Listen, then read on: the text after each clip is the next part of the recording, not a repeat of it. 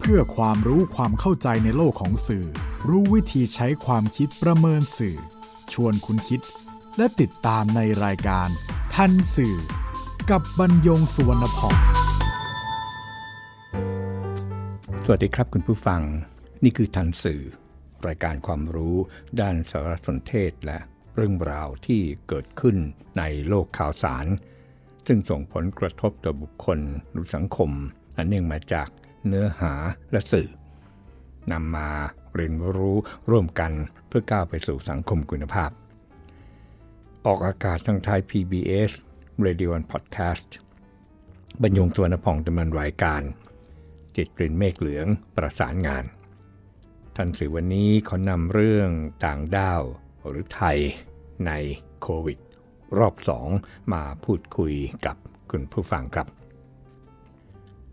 สถานการณ์โควิด -19 รอบ 2 เริ่มต้นมาจากการพบผู้ติดเชื้อ นอกสถานที่กักกันที่เรามักเรียกกันทับศัพท์ว่า quarantine facilities พบหนึ่งราย ที่จังหวัดสมุทรสาคร เมื่อวันพฤหัสบดีที่ 17 ธันวาคม 2563 และผู้ป่วยรายนี้ก็มีประวัติค้าขาย ที่ตลาดอาหารทะเล ซึ่งเป็นพื้นที่มีแรงงานต่างด้าวอาศัย และทำงานในประเทศไทยมากที่สุดเป็นอันดับต้นๆ กรมควบคุมโรคจึงดำเนินการเฝ้าระวังโรคเฉพาะพื้นที่ มาถึงวันศุกร์ที่ 18 ธันวาคม 2563 ตลาดกุ้งหยุดให้บริการหนึ่งวัน เพื่อทำความสะอาด ส่วนแพกุ้งที่พบผู้ป่วย นี้หยุดให้บริการ 3 วันเพื่อทำความสะอาดและฆ่าเชื้อ เจ้าหน้าที่ตำรวจก็เข้มงวดกวดขันมาตรการจับปรับผู้ไม่สวมหน้ากากอนามัยก่อนออกจากบ้านไม่เกิน 20,000 บาท ส่วนจัดหางานจังหวัดสมุทรสาครก็ออกประกาศเรื่องการจ้างแรงงานต่างด้าวที่เข้ามาทำงานจังหวัด นั่นคือ 1. ให้จ้างแรงงานต่างด้าวที่เข้าเมืองถูกกฎหมายเท่านั้น 2. แรงงานต่างด้าวที่เคลื่อนย้ายเข้ามาทำงานกับนายจ้างในจังหวัด ก็ให้นายจ้างดำเนินการตรวจโควิด -19 ทุกคน และ 3. แรงงานต่างด้าวที่ทำงานในสถานประกอบการอยู่แล้ว ให้นายจ้างดำเนินการป้องกันตามมาตรการที่กระทรวงสาธารณสุขกำหนดอย่างเคร่งครัด มาวันเสาร์ที่ 19 ธันวาคม ก็พบผู้ป่วยรายใหม่ 34 ราย ในจำนวนนี้เป็นผู้ป่วยในประเทศที่ไม่ได้อยู่ในสถานกักกัน 12 ราย แต่ทั้งหมดเป็นผู้ป่วยในจังหวัดสมุทรสาคร ทางจังหวัดจึงประกาศมาตรการควบคุมโรคโดย 1. ห้ามเข้าออก หอพักสีเมือง ซึ่งเป็นหอที่แรงงาน ข้ามชาติ พัก แล้วก็ตลาดกรุง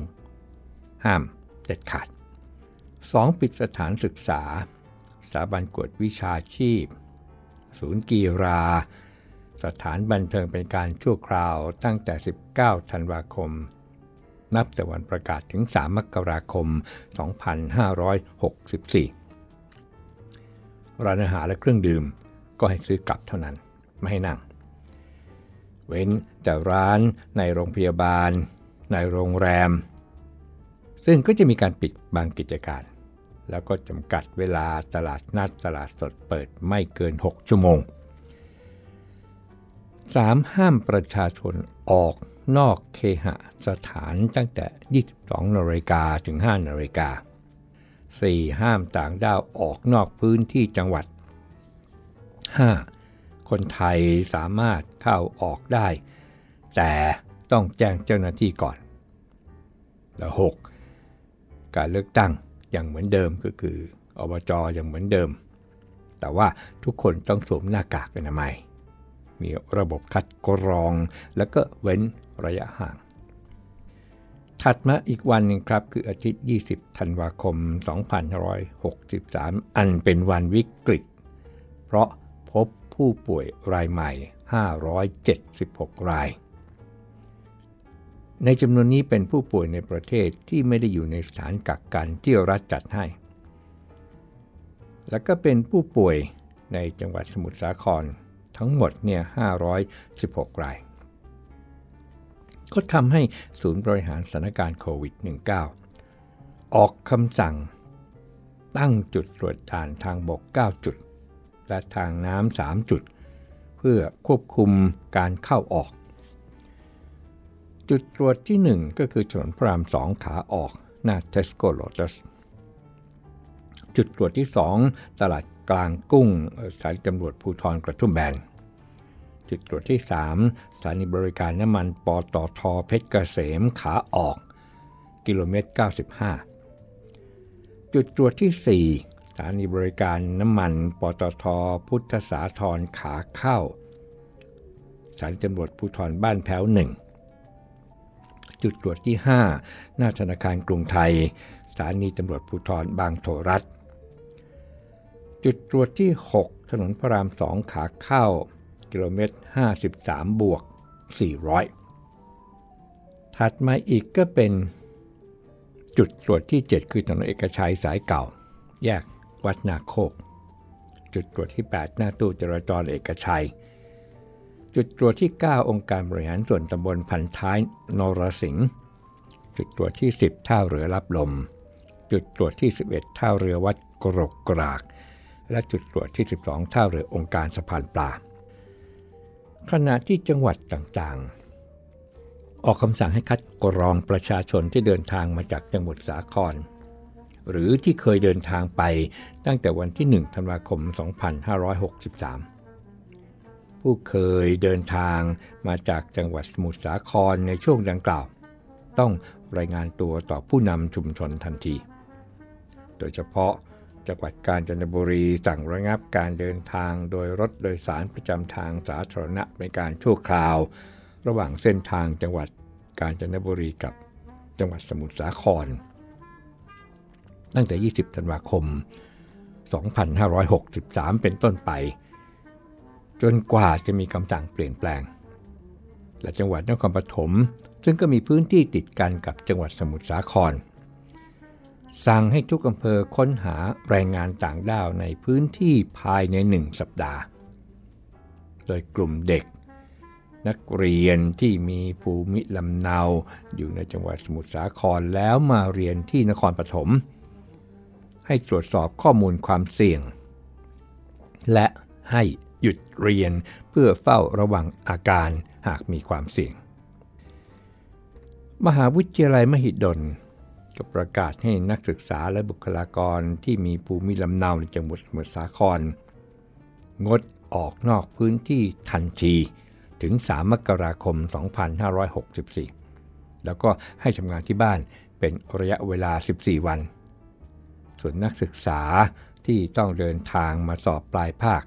ก็ให้ติดต่ออาจารย์ผู้รับผิดชอบ เพื่อดำเนินการตามความเหมาะสม มหิดลมีที่สารยาครับเป็นวิทยาเขตใหญ่ ครับจากสถานการณ์โควิดรอบ 2ศาสตราจารย์ในแพทย์ยงผู้วรวันหัวหน้าศูนย์เชี่ยวชาญ เฉพาะทางด้านไวรัสวิทยาคลินิก จุฬาลงกรณ์มหาวิทยาลัยบอกว่า จากบทเรียนการระบาด ระลอกแรกของไทยช่วงมีนาคมถึงเมษายน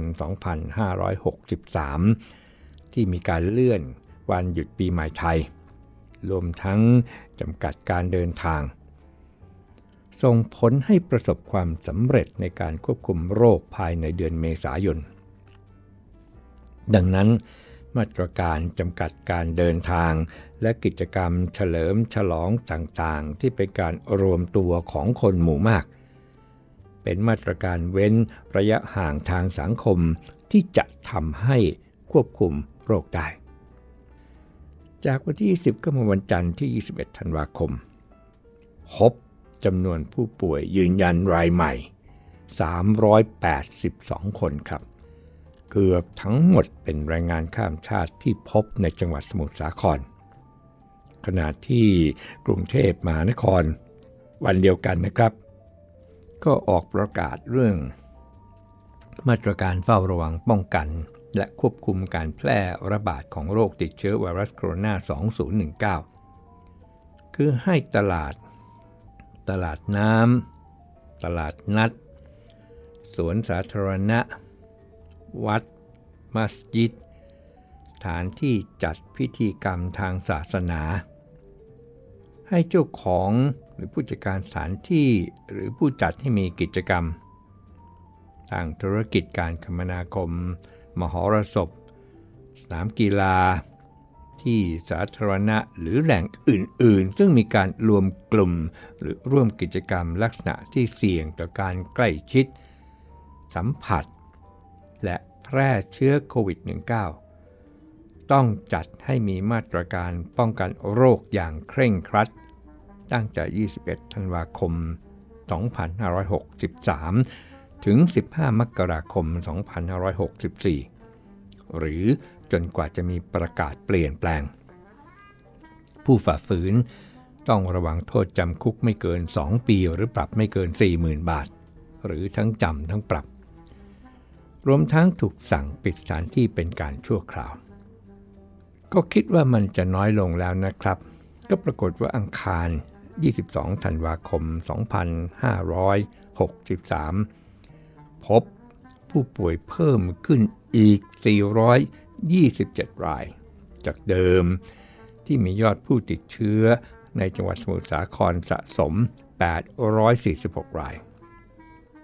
รวมเป็นผู้ป่วยสะสมในพื้นที่จังหวัดสมุทรสาคร ที่พบจากการคัดกรองเชิงรุกทั้งสิ้นเนี่ย1,273 ราย อันนี้ได้มาจากการเก็บตัวอย่างทั้งหมดเนี่ย6,156 ราย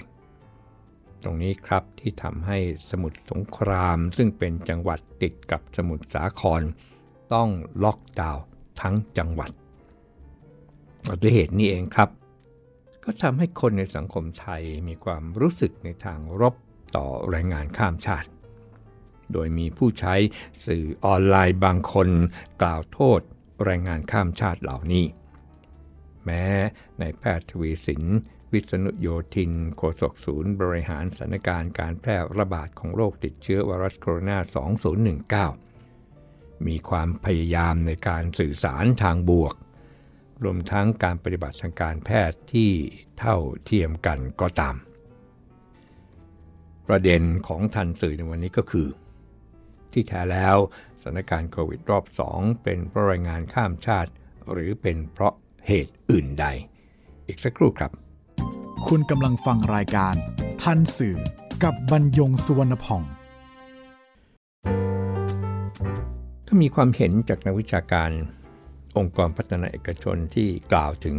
รายงานข้ามชาติกับเหตุ แห่งการติดเชื้อโควิด -19 อันเป็นมุมมองที่ทำให้ทราบชีวิตความเป็นอยู่ของแรงงานข้ามชาติ ที่น่าจะมีส่วนสำคัญในการติดเชื้อระหว่างกันได้ครับนักวิชาการคนนี้ก็คือบุษยรัตน์การจนดิตซึ่งเป็นกรรมการฝ่ายวิชาการ ในคณะกรรมการสมานฉันท์แรงงานไทย และอนุกรรมธิการการปฏิรูปด้านสังคม กิจการผู้สูงอายุ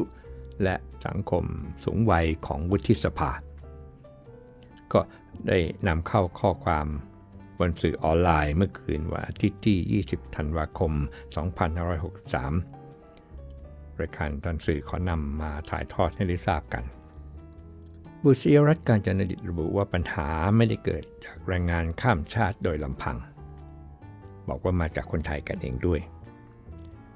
แรงงานข้ามชาติไม่ได้อยากเป็นตัวแพร่เชื้อพวกเขาและเธอไม่ได้อยากถูกคนไทยกระนำด่าทั้งประเทศแบบนี้ เขาและเธอต่างก็แค่ปรารถนามาทำงาน มาเก็บเงิน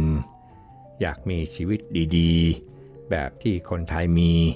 ไม่ต่างจากแรงงานไทยผีน้อยไปทำงานต่างประเทศ บุษยรัตน์การนิตกล่าวพร้อมกับระบุว่า สถานที่ที่แรงงานข้ามชาติอยู่ทำงาน ใช้ชีวิต หลับนอนพักผ่อน พบปะพูดคุย ไม่เอื้อต่อการป้องกันโควิด -19 ใด ๆ ในขณะที่สมุทรสาครคือสถานที่ศึกษาดูงานประเด็นแรงงานข้ามชาติมาโดยตลอด ซึ่งใครๆก็มาที่นี่ รวมทั้งองซานซูจีที่เดินทางมาไทยเมื่อปี 2559 ก็ลงมาเยี่ยมแรงงานที่ตลาดนี้ มาดูแล้วก็กลับไป วนเวียนแบบนี้ซ้ำแล้วซ้ำเล่า ดังนั้นเรื่องแบบนี้สองมือเล็กๆของแรงงานข้ามชาติจึงจัดการโดยลำพังไม่ได้ หรือปล่อยให้สมพงษ์สะแก้ว ก็เป็นผู้อำนวยการมูลนิธิเครือข่ายคุณภาพชีวิตแรงงาน และสุทธาเสนีแก้วเหล็กไหล ก็อันนี้จากโครงการรณรงค์เพื่อแรงงานไทย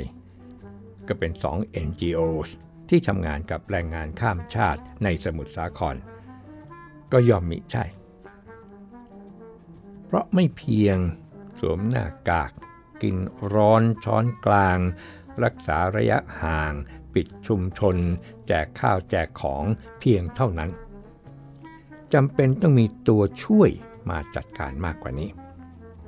ปุษยรัตน์การจนดิตอธิบายตลาดกุ้งว่าถ้าเดินทางล่องใต้ไปทางถนนพรามสองทางซ้ายมือเป็นทางเข้าตัวเมืองมหาชัย ขวามือก็คือตลาดกุ้ง หรือถ้าขึ้นกรุงเทพ ขาเข้า ตลาดกุ้งก็อยู่บริเวณหัวมุมซ้ายมือก่อนเลี้ยวไปเส้นกระทุ่มแบน เป็นสถานที่ทำงานของแรงงานข้ามชาติจากพม่าที่ใหญ่ และหนานแน่นที่สุดแห่งหนึ่งในประเทศไทยกว่า 20,000 คน กว่าร้อยละ70 เป็นชาติพันธุ์มอญ รองลงมาเป็นกะเหรี่ยง พม่าคาชิน ปะโอ ลาว และกัมพูชา ที่นี่จึงใช้ภาษามอญกะเหรี่ยง พม่าเป็นหลัก ตัวเลขจดทะเบียนถูกกฎหมายที่มหาชัย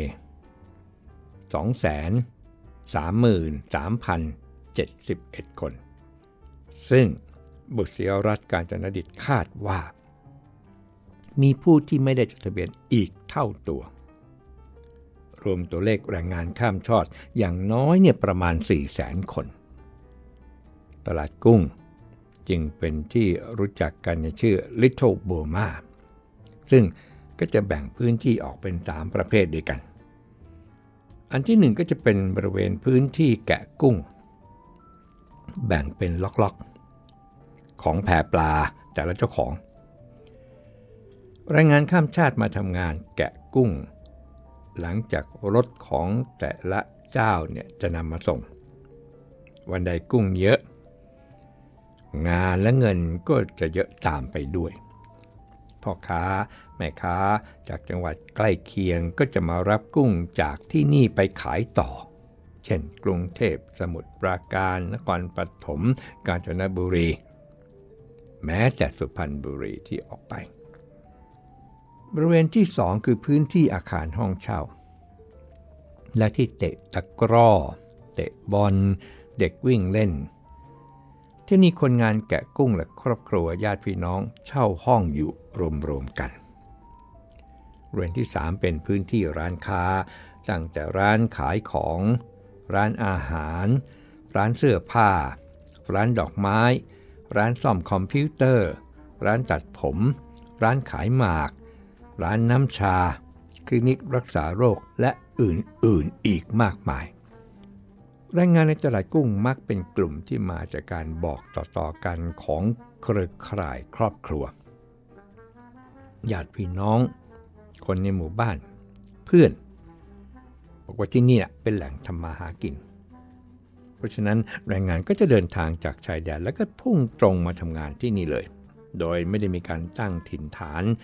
ในจังหวัดอื่นๆก่อน หลายคนอยู่ที่นี่มาเกิน 10 ปี และอีกหลายคนก็เพิ่งจะมาถึงคือมาได้ไม่ถึงปี ปัญหาสำคัญที่ทำให้การระบาดของโควิดกระจายเป็นวงกว้างเพราะหนึ่งงานแกะกุ้งเป็นงานที่ต้องใช้กำลังความสามารถแรงงานคนเท่านั้น ไม่สามารถใช้เครื่องจักร หรือเทคโนโลยีมาทดแทนได้ เป็นงานที่ต้องใช้ความอดทนสูง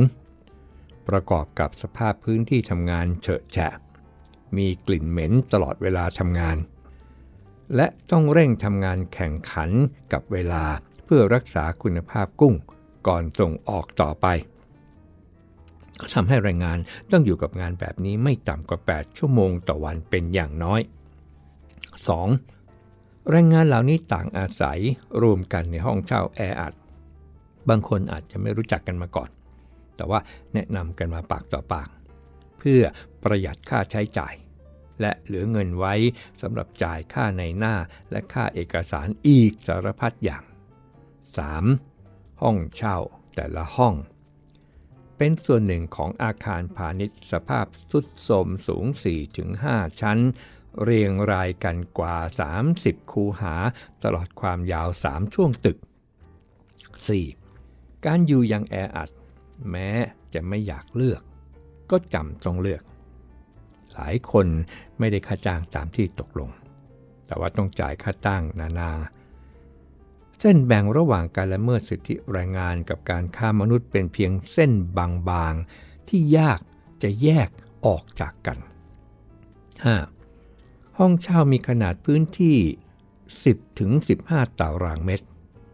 ห้องน้ำในตัวและห้องน้ำรวม ห้องหนึ่งอยู่รวมกัน7ถึง8คน ไม่ต้องพูดถึงความหนาแน่นแออัด แต่ยังมาพร้อมกับปัญหาความไม่ถูกหลักอาชีวะอนามัย ทั้งห้องน้ำขยะ แสงสว่าง น้ำเสีย การระบายอากาศ กลุ่มโรค ระบบทางเดินหายใจ มีครบทุกอย่างให้ศึกษา และต้องจัดการทั้งนั้น แต่ก็นั่นแหละมีคนมาดูงานที ก็ปลูกผักชีทีให้ดูงดงาม บุตรีรัตการจนดิตซึ่งเป็นนักวิชาการคณะกรรมการสมานฉันแรงงานไทย และนุกรรมธิการการปฏิรูปด้านสังคม กิจการผู้สูงอายุ และสังคมสูงวัยของวุฒิสภา กล่าวในตอนท้ายครับว่า การระบาดของโควิดไม่สามารถแก้ไขได้โดยง่าย หากยังไม่สามารถจัดการสภาพการทำงานและสภาพแวดล้อม ที่แรงงานข้ามชาติอาศัยอยู่นี้ และนี่ย่อมไม่ใช่การปล่อยให้แรงงานข้ามชาติต้องเผชิญเพียงลำพัง ท่ามกลางรั้วลวดหนามแนวชายแดนพระรามสองแบบนี้ ครับทันสื่อวันนี้จึงสรุปได้ว่า ไม่ใช่ต่างดาว และก็ไม่ใช่คนไทย ที่ทำให้เกิดสถานการณ์โควิดรอบสองการโทษกันไปมา หรือแม้แต่การกล่าวหาแรงงานข้ามชาติ จึงไม่ช่วยให้สถานการณ์ดีขึ้น การร่วมมือกัน การจับมือกัน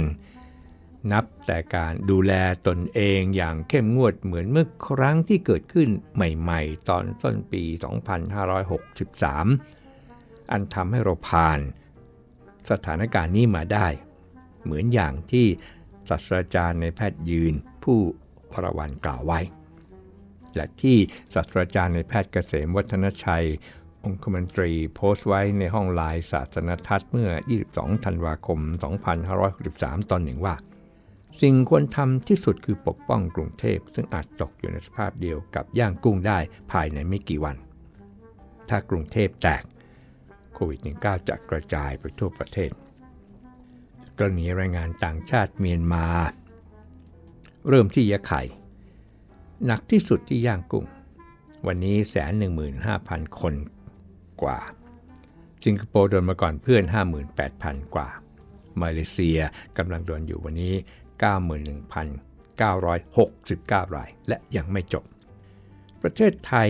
second wave ถ้าปิดได้โดยไม่ถึงหลักหมื่นถือว่าเก่งมาก นั่นคือความเห็นของนายแพทย์เกษมวัฒนชัยองคมนตรี สุดท้ายจากทันสื่อครับก็คือสภาพที่อยู่ที่กินของแรงงานต่างชาติดังที่บุษรัตการจริตกล่าวไว้ หากยังเป็นอยู่ทุกวันนี้ก็ยากอย่างยิ่งที่จะป้องกันการระบาดได้เพราะการคัดกรองแม้เป็นการตรวจเชิงลุก แต่ว่าก็ยังทำได้ไม่ถึงหลักหมื่นในขณะที่แรงงานข้ามชาติ ในจังหวัดสมุทรสาครที่ลงทะเบียนกว่า 200,000 คน และนอกทะเบียนอีกกว่า 200,000 คน และนี่คือปัญหาที่อยู่ตรงหน้ารัฐบาลวันนี้ครับ พบกันใหม่ในทันสื่อไทย PBS Radio and Podcast ปัญญงสวนพอง สวัสดีครับ ติดตามรายการทันสื่อได้ทางไทย PBS Podcast เว็บไซต์ thaipbspodcast.com แอปพลิเคชัน ไทย PBS Podcast และ YouTube Channel ไทย PBS Podcast